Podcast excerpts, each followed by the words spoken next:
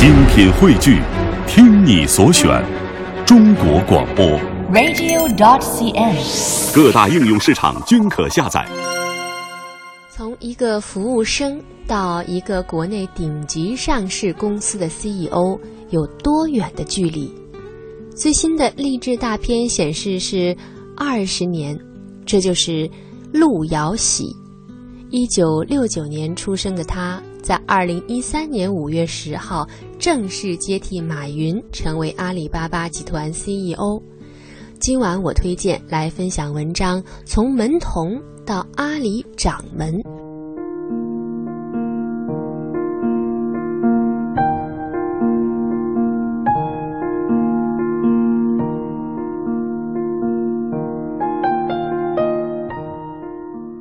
或许对陆兆禧来说，从一个门童到一个掌门，这二十年间，他的角色并没有变化。他或许还将扮演那个活跃在幕后的服务生。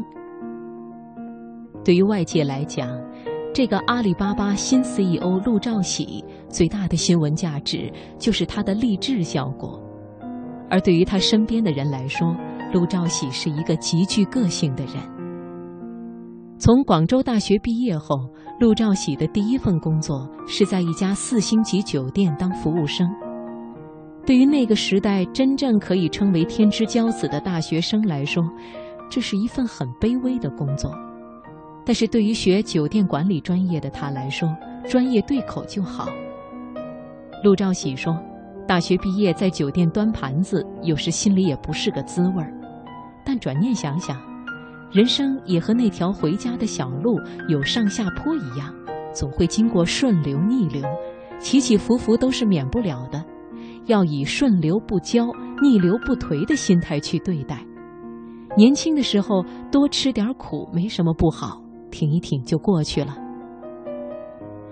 短短几年时间，陆兆禧拾级而上，将大堂经理、客房经理、餐厅经理一个个纳入囊中。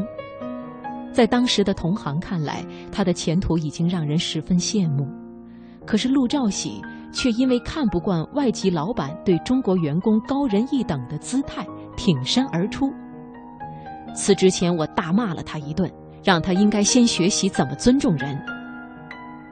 离职时，正是中国互联网刚刚兴起的时代。一九九七年，陆兆禧和几个朋友合伙成立了一家网络通讯公司，主要经营互联网长途电话业务。一下子从酒店管理纵身跳入互联网这个新行业，他却干得有滋有味儿，从零做起，从头学习，逐渐在圈子里做出些了名气，并且击败了很多科班出身的对手。去和马云见见面。一个在刚刚创办的阿里巴巴上班的朋友和在创业打拼中的陆兆禧说了这句话，改变了他的人生轨迹。他坦言。当时连阿里巴巴是干什么的都不太明白，但是跟马云一番谈话之后，我觉得马云这个人很不简单，十分投机。投机这个词汇是典型的多义词，在陆兆禧看来，加盟阿里巴巴是人生的投气，而不是命运的赌博。陆兆禧的内部员工号是一百二十九，也就是第一百二十九位加入阿里巴巴的员工。这让他成了阿里巴巴创业的元老。二零零零年十月，加入阿里巴巴不久的他，被马云派到深圳出任华南大区经理，主做 B to B 销售业务。据说这个经理职位是个光杆司令。之后的互联网虽然遭遇到了寒冬，阿里巴巴所奉行的电子商务策略却成了过冬的利器。陆兆禧的职场生涯也可以用一帆风顺来叙述。二零零四年十二月至二零零八年三月，任阿里巴巴集团副总裁兼支付宝总裁。陆兆禧硬是带着八个人，一手创建了支付宝，很快就成为中国第三方支付平台巨头，占有中国市场的半壁江山，市场份额超过百分之五十。二零一一年二月二十一日出任阿里巴巴执行总裁，同时继续担任淘宝网 CEO 兼总裁及阿里巴巴集团执行副总裁。在他任期内，淘宝成交总额攀升了八倍。直到现在，坐上阿里巴巴 CEO 的宝座，陆兆禧完成了其人生的华丽转身。而细细品味，不难发现。这一切其实完全是一个陆兆禧酒店职场生涯的豪华版重现。在朋友眼中，陆兆禧是一个很特立独行的人，不仅仅是安静中透着火爆，而且还有一股子执着。人家打高尔夫都是为了交际，陆兆禧是真的热爱。读中欧工商管理学院时，同学聚在一起到云南旅游。过了丽江，他一个人背着包去打高尔夫，也不管人家怎么想。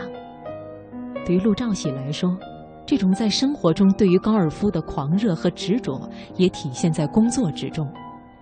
陆兆禧极度勤奋，每天要处理三百多封邮件，有时马云劝他休息一下，他不肯。二零零八年冬天，时任淘宝网总裁的陆兆禧身体透支得很厉害。朋友劝他少花点时间工作，他说：“我不图名，钱也够花了，剩下的就是责任和人情了。为了这个，我可以连身体也不要的。”也正因为如此，马云说：“陆兆禧把百分之九十的时间都花在了淘宝上，我没有理由认为我比他更懂淘宝。”根据阿里巴巴集团退市前的一份年报披露。在其2011年 B to B 公司高管年薪、花红以及股票套现之中，陆兆禧以4757万元位居第一。可这个有钱的阔佬对自己却非常严苛。一直单身的陆兆禧很喜欢淘宝，不仅仅是因为业务的需要，还因为生活上的需要。2012年4月。